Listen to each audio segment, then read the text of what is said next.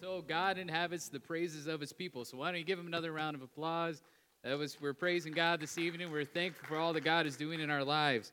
Um, I'm Pastor Rory. I am one of the campus pastors here with Together Ministries, and I'm thankful to see all of you this evening. Glad to have you with us tonight. Uh, if you have your Bibles, we're going to be looking at the Gospel of Matthew, primarily chapter 4, verses 18 through 22. So if you have your Bibles, that's where we'll be. Uh, but I just want to say a word of prayer before we get started. Our Heavenly Father, I thank you for the reminder that Colton has brought to us, Lord, that as children of God, there is nothing you cannot overcome. That God, we have a refuge in you. We have a stronghold in you. And Lord, I just pray that whatever we have gone through this week, whatever we are thinking about even right now, Lord, as we are trying to focus on your word and hear a word from you, that we would just set those things aside and focus on you, believing that you have a word for us tonight. So, God, we just pray that you would bless the reading and hearing of the word, that the words of my mouth and the meditation of our hearts will be wholly pleasing and acceptable into your eyes. We ask all this in Jesus' precious and holy name. Amen.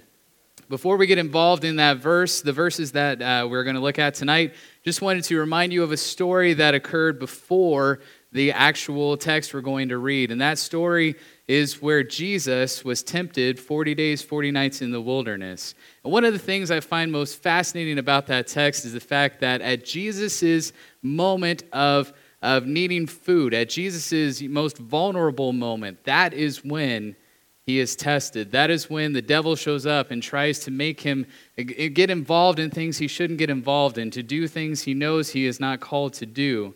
And tonight, as we start our new series, The Road to Discipleship, I hope there are some questions that are brought to your mind that you can ask yourself okay, in what ways right now is my calling to discipleship being effective? Because I want you to see that however difficult the temptation is in your life, whatever you are going through at this moment, it could be very important for you to understand that this is because there is great potential in your ability to witness. There is great possibility in what the Lord can do through you. And sometimes at that moment of vulnerability, that's when we're tested the most. That's when we feel that pressure. But I want you to see that precipice before that temptation is also a sign that God is using you in powerful ways, and God wants you to take that step forward in discipleship. And Jesus, at his weakest moment, is tempted by Satan to turn stones into bread. And one of the things I find most fascinating about that is that Satan used a physical, emotional need at that point, Jesus had to be hungry. I've only fasted for seven days at the max. I can't imagine what it takes to fast for 40 days and 40 nights, but at that moment, he needed sustenance, he needed food, and he's most vulnerable. And so Satan says, Why don't you turn these stones into bread? And we all know what Jesus said man does not live by bread alone. And so there are some times where we find that temptation in our life where we want to turn the things that we know are, are basic and simple into something that is a little more pleasurable or desirable than what it should be. And we have to resist that temptation, knowing that if we read our word, if we study God, if we listen to his to praises and we inhabit the pra- and God inhabits the praises of his people, then we have that possibility to overcome. And then next, Satan tempts him by saying, Why don't you just jump off this temple in Jerusalem? Jump down. Don't worry. Angels will come and, and keep you, and you won't have to stub your foot on the ground. So he's reaching an emotional need of security. Sometimes when we feel insecure, when we think that, you know, right now I don't see how the world possibly sees me as an important person, or, or you know, I'm just, I've had this past life, and right now I feel so insecure about who I am as an individual. You have to resist that temptation. And so Jesus says, the scriptures also say, do not test the Lord your God. And then lastly, Satan takes him up on a hillside and he sees all these cities and he says, I'll give you all of these people. You can be this rich ruler. You can have all the wants and desires of your heart. And he says, Get out of here, Satan, for the scriptures say you must worship the Lord your God and serve only him. So, tonight, if you're at that precipice of temptation, I want you to say right now, even, get out of here, Satan. I don't need you. I don't want you. I don't desire you. You are just a roadblock. Resist the devil with all of his temptations and see that you have a greater good for possibility, a greater potential than what you could have ever imagined. And so, as the story goes on, Jesus finds himself in Galilee preaching his message that repent, for the kingdom of heaven is here and now. And I find that is a message that we also need to share with the world. But are all of us called to be disciples? We read the text, we find that, you know, the first few disciples were called by saying, Cast down your nets. Are we supposed to take that next step? And tonight, I want you to see that there is great potential. If you are willing to take that next step, if you are willing to move forward in your relationship with Christ, to give Him all you are, to be devoted 100%, not just be a churchgoer on Saturday or Sunday, but be a church liver between Monday and Friday. If you are able to do that, if you want to get to that point, I encourage you over this next four weeks as we study what it means to be on the road to discipleship, that you'll start to ask questions and understand okay, God, who have you called me to be in relationship with you? And in what way can I be used for the furtherance of your kingdom? And so tonight, as we study discipleship, I just want you to be Uh, very transparent with you. It comes with a choice. Are you willing? Are you ready? To take that step forward. And the choice is hard because it makes us understand that a commitment to discipleship, it means that, you know what, there are some things we may have to give up. First and foremost, it chooses, it chooses challenges as blessings, and it trades in our comforts for contentment. Now, there are things in our lives that we are not willing to give up, but maybe Christ is calling us to give those things up so that we will see that there is greater potential in God's blessings, that there is greater potential with what God can gift us with than there is in the things that we have for ourselves. And many times, our call to discipleship presents us with a test of determining what really matters in our lives. You know, that's a question Lindsay, my wife, and I have had to ask ourselves. What really matters in our lives? What's really important for us to keep? Uh, we, we have a budget. We try to use a budget every single year. And so monthly, we calculate okay, what are our expenses? What is a want? And what is a need? My dad had a great way of sharing that with me as a kid. All right, Rory, what's a want and what's a need? I remember as a teenager, Dad, I want an Xbox. Xbox Live is awesome. I have a friend who has that. I really want it. And he says, Okay, do you really need it? I said, Well, kinda. I kind of need it. I mean, I, I want to stay relevant to my age group. And, you know, I have some buddies that play Xbox. Like, yeah, I want, I want Halo. I want Xbox. I, I want to do Xbox Live. And he said, okay, if this is a need in your life, I believe that God can provide you with the opportunity to pay for that. I said, but won't you pay for it? And he said, no, no, no. God will provide you with the ability to pay for that. I was like, well, how? He said, Why don't you come and be a janitor at our grocery store? really? That's not really for me providing for my need. That's me having to get down and dirty, doing things as a germaphobe I really don't want to do. But he said, Give it a shot. See if God will provide for that need. And as I started to work a little bit more, I realized, you know, I don't really need it. I don't need it a whole lot. It's not something that's going to make or break me. And so I decided, you know what, Dad, I really don't need that. And come Christmas, I thought, well, he knows I gave up on the challenge. He'll get me one. I got clothes. I was very upset about that. But is it any different from what we're willing to give up for Christ? Is it any, any different from the things that we think are essential to our productivity, the things that we think are essential to our everyday living? I mean, really, when it comes down to it, what do we really need? And if God isn't calling you or empowering you to do something for Him, you can expect to be tested. You can expect to find that really that question of is this a need or a want will start to come up. And you can expect testing to be proportionate to the seriousness of your call. You know, the devil may not show up in person like he did for Christ or on the same supernatural level that he tested Jesus, but your hardships may seem unbearable apart from the grace of God. And really, I think that when it comes to testing, when it comes to discipleship, those tests are so integral. They are so important for us to go through because we realize the potential that Christ has given us to overcome the things of this world. If we can, let's hit the first slide there, guys. Um, trading in our comfort for contentment, accepting challenges as blessings. You know, there's so little, so many times in my life, I don't really look at a challenge as a blessing. I think that it's more of an obstacle for me to, to overcome. But then, as you know, I'm getting a little bit older now, I do look back at some of those challenges and I think, man, I really wouldn't have felt God in as much of a powerful way had I not gone through that challenge. And here's the thing you know, the devil may not show up in that supernatural way, but the thing is, the devil doesn't want any sold out bought out, devout, going to give the devil a shout disciples. He doesn't want people to give their lives fully to God. He doesn't want people to see that God can supply their every need, that they can live life selflessly. Because when it comes down to it, He wants the I'm going to read my Bible on Sunday, pray on Monday, and then I'm not really going to touch it until next Sunday. He wants those believers who are not willing to give the extra mile. He wants those believers that are not willing to just say, okay, I'm yours. He wants those who are unwilling to change because when it comes down to it, a life of discipleship means giving up things of yourself, of giving in to the greater need.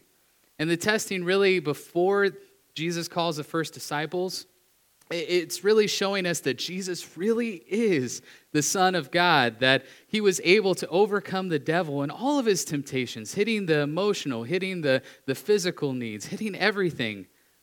He wanted that temptation because when it comes down to it, he shows his people you can overcome the same temptations. I believe wholeheartedly it was a part of God's plan, for we read in Scripture that the Spirit is the one who led him in, into the wilderness.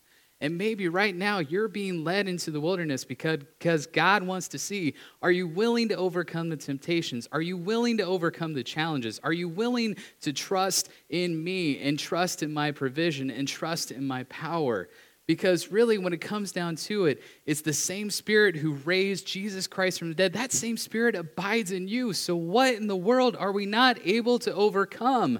What in the world are we not able to, to find victory over?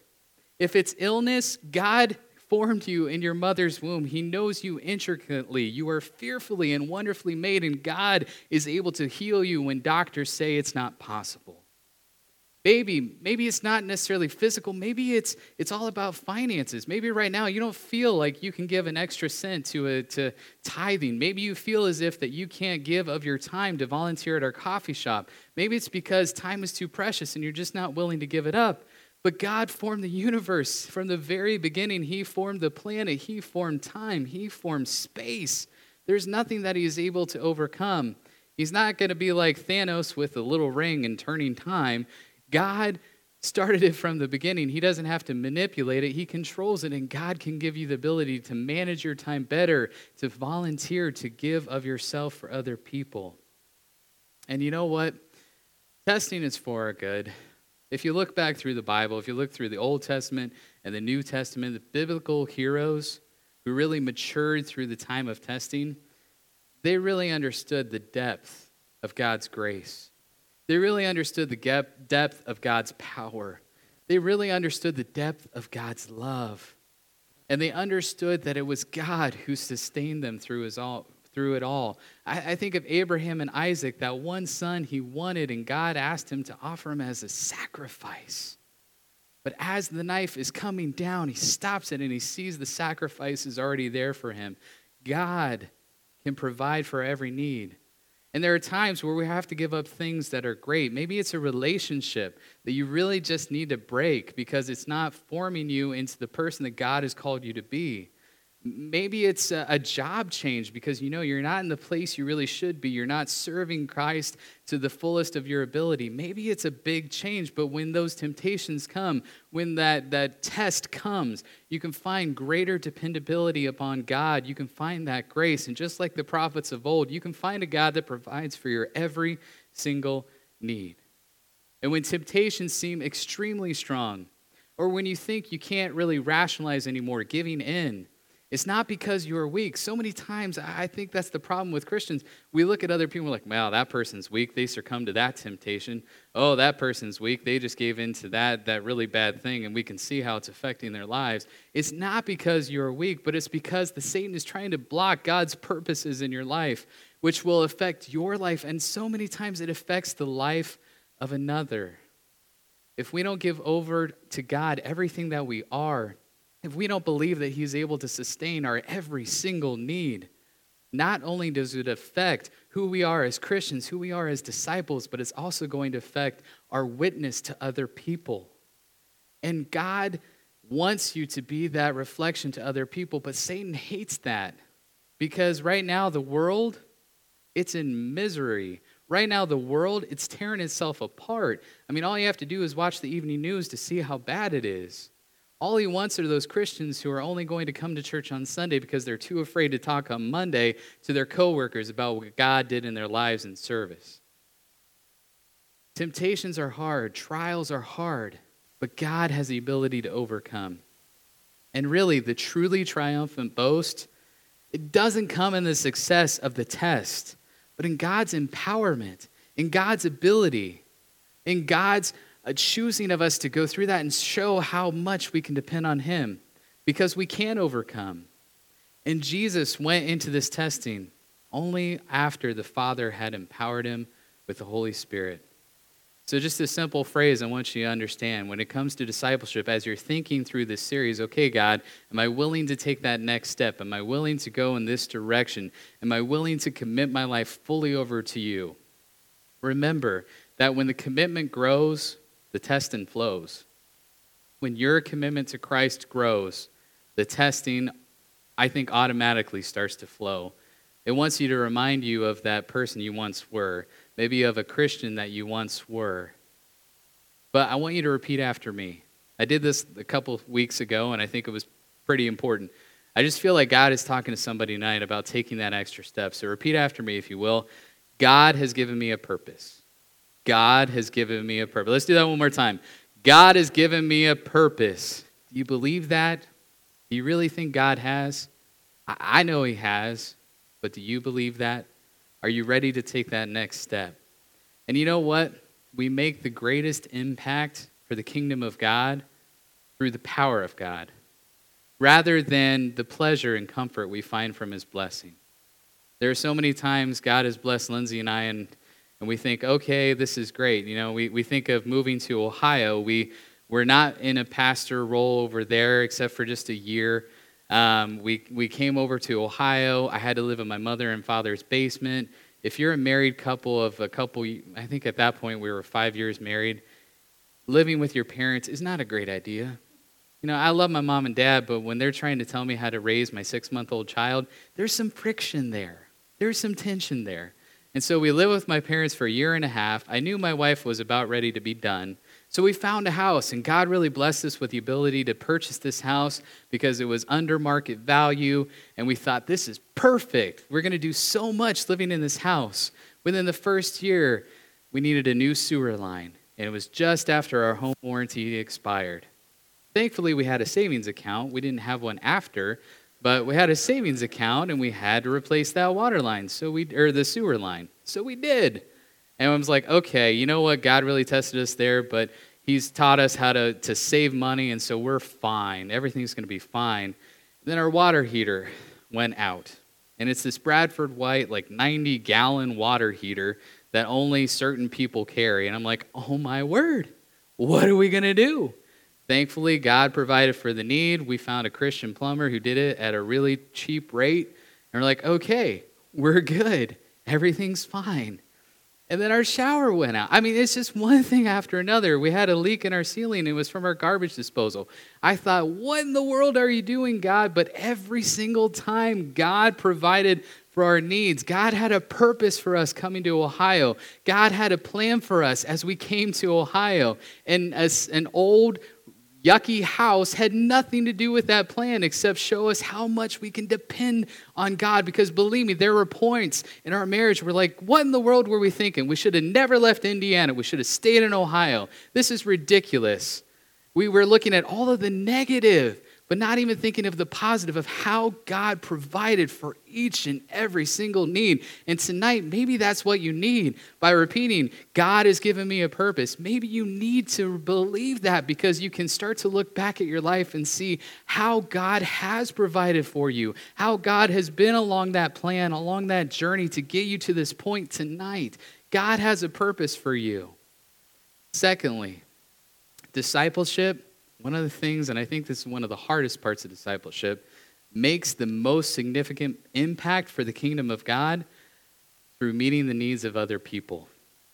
That's hard because we have this little thing called ego. And the ego is hard to overcome because I think there are times in our lives where we don't really want to meet the needs of other people. We just want to focus on ourselves. Well, look at how Jesus called the disciples. I love this. Verse 18 One day, as Jesus was walking along the shore beside the Sea of Galilee, he saw two brothers, Simon, also called Peter, and Andrew, fishing with a net, for they were commercial fishermen. Jesus called them out and said, Come be my disciples, and I will show you how to fish for people.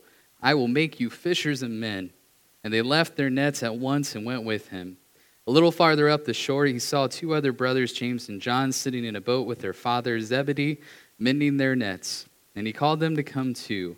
They immediately followed him, leaving the boat and their father behind. We'll stop right there for now. You know what?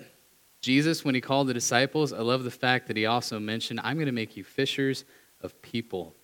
Immediately after calling the disciples, he had a plan and purpose that was for other people, fishers of men. Jesus told Andrew and Peter to, to leave their fishing business, to begin their business of fishing for people, helping others find God. Jesus was calling them away from their productive trade to be productive spiritually. In this story, when Jesus called Andrew and Peter to follow them, I love this part. He already talked to them, and he had already heard, they had already heard Jesus preach in the area. In fact, Jesus had already healed Peter's mother in law. You remember that story out of Luke? I love that. We a lot of times we forget that, you know, Peter and Jesus saw because I think when we read a story of Jesus calling the first disciples, we think, man, they were in a trance. Jesus had such eloquent speech that they were just mesmerized by him. But remember in Luke's gospel how Jesus was preaching in the synagogue, he cast out a demon, and then Peter's like, hey, hey, hey, come, come with me, and, and my mother-in-law is sick. Please heal her my mother in law. I mean, some of us, that, that's a big feat right there. Hey, come heal my mother in law. I'm going to stop with that because I feel like that could be dangerous territory there. But come heal my mother in law. And so Jesus comes over to Peter's house and, and he sees Peter's mother in law, you know, laying there and she's lame from fever and she's just not doing well. And so Jesus stands beside her and he prays that the fever would be removed. And guess what? It happened. And after the fever was removed, his mother in law got up and prepared a meal for the Sabbath because it was the Sabbath and they had to have their meal. And so Jesus had already done that. They had seen firsthand how Jesus was working in the lives of other people. But how often, how often do we really leave the comfort of our own homes, the comfort of our own space to really meet the needs of other people that Jesus has called us to? I mean, it's not always fun, right? It's not always easy. We, we don't oftentimes like to go do those things because it stretches us. And you know what? There are sometimes conversations that I have as a pastor that I'm not always enjoying. There are some times where we're doing ministry work and it's not always the what we want to do with our day. But if Jesus calls us to that, why in the world do we say no? Because remember, even at the first call the disciples, it wasn't just come be my disciples, come follow me. Uh, we'll have fun for about three years and then I'm going to die. It, it wasn't that. It was come follow me. I'm going to teach you how to turn your trade into meeting the needs of other people. I'm going to take what you think is success in this world, turn it upside down, and show you what real success is. Because when it comes down to it, it's not about how much money you make, it's not about how many assets you have. It's really not about the car you drive, even as immaculate as it may be. It's about what you're doing with the things that God has given you to meet the needs of other people so that you can show them Christ. And right now in this world, people need to see Christ. They do. All they see is the negative. They need to see that God is still loving, that God is still caring, that they sent, that God sent his only son to die for their sins, that even while they were still sinners, Christ came to save them of their wicked ways. When we're called to follow Jesus, it's not always going to be easy. It's not always going to be something that we want. But when you find that you can make a difference in another person's life, it kind of gets you going. It kind of gets your juices flowing. And it's exciting because, you see, even as a church, we don't help other people because we're just a church. We help other people because Jesus helped us. And maybe that's above all what we need to remember right now. You know, the, I'm not sure what you went through pre Christian days. I'm not sure about the kind of life that you lived, but I would almost guarantee that each and every single one of us here tonight that profess to be a Christian didn't really have the life we wanted before we gave ourselves to Christ. that maybe weren't the happiest of people that we could be before we gave our lives to Christ. I think when it comes down to it, we so easily forget what God has done for us, that God has called us out of the pit, that God decided to save us from a death that we deserved, to give us the life that we've always wanted. You know, I, I love David. I, I love the, the character of David. I love the fact that this man was never afraid to express himself to other people. I mean, the fact that he danced around naked in the temple and made a fool out of himself, that's pretty cool. I'm not going to do that. I don't suggest doing that, but hey, if God calls you, uh, maybe at another church. I don't know. No. I'm getting ahead of myself here. I need to stop. But anyway, I love the fact that he was never afraid to speak about the praises of what God has done in their lives. Psalm 18 is a, is a text that I just love to read. I'm going to read it for you tonight. In verse 3, he says, I will call on the Lord who is worthy of praise, for he saves me from my enemies. The ropes of death surrounded me, the flood of destruction swept over me. The grave wrapped its ropes around me, and death itself stared me in the face. But in my distress, I cried out to the Lord. Yes, I prayed to God for my help. He heard me from his sanctuary. My cry reached his ears. He reached down from heaven and rescued me. He drew me out of the deep waters. He delivered me from my powerful enemies, from those who hated me and were too strong for me. They attacked me at a moment when I was weakest. They attacked me at a moment when I was weakest. Do you see any correlation there to Jesus? But the Lord upheld me. He led me to a place of safety. He rescued me because He delights in me. That's what God did for us. And that's what God is working on us to remember. He has brought us out of the pit of despair. When death had its ropes wrapped around us, He sent His one and only Son into the world to forgive and forget so that we might be redeemed, that we might be saved, that we might be empowered to do the same for other people. Because remember, His love, His love rescues what hell seeks to destroy. His compassion forgives and forgets when all we want to do is remember, when all the evil one wants us to do is remember who we once were. His love forgives and forgets. This is the God we need to share because the world needs a Savior. They've tried to find their own God on their own and they've come up short. We need to share the Savior, the Redeemer of the world, because that is the only thing that will make a difference in the life of another person. God has called us to be a helper to other people. God has called us to love our neighbor as ourselves, even when we despise them, even when we can't stand them. That's who God has called us to do. That's the work of a disciple. That's the choice you have to make. Can you set aside the bad things other people have said about you? Can you forget that past life you may have had? Can you move forward and share the love of a Savior to other people? It's not easy. It's a challenge, but it's worth it because that is who God has called us to be. His followers must be weak, meek, sorry, meek. His followers must not retaliate. They must go beyond the letter's law to the Spirit. They must do right when only God is looking. Boy, that's a hard one at times, isn't it? A lot of times we want the praise, don't we? Followers, the true disciples of Christ, have to be those who do right when only God is looking. They must depend on God for their spiritual needs and pursue His interests rather than their own. And this is one of the hardest parts of a disciple. They must leave spiritual measurements of others' hearts up to God. God is God, I am not. His ways are above my ways. Whatever I think may be wrong in another person's life, I am not that person to judge. Because God has the final say, God has the final word. And the true disciples, they're the ones who get that, they're the ones who understand it. Unfortunately, it's the Christians who don't really go the extra mile who end up complaining about other people. Did you know Sister so and so smoked a cigarette after church? Can't believe they would do that. I went to Applebee's and I saw somebody drink a beer and they go to church. That's not okay. You know what? God is God. I don't really agree with some bad habits that occurred, but God is God. let him judge. Don't be the judge. One of the things that drives me nuts sometimes, uh, at least the first church, let me be transparent with you. The first church I pastored, it was a church of maybe eight people, and the median age was maybe 65. And I knew about every single person's business from the piano player. Boy, she knew everybody's story inside and out, especially when they made a mistake.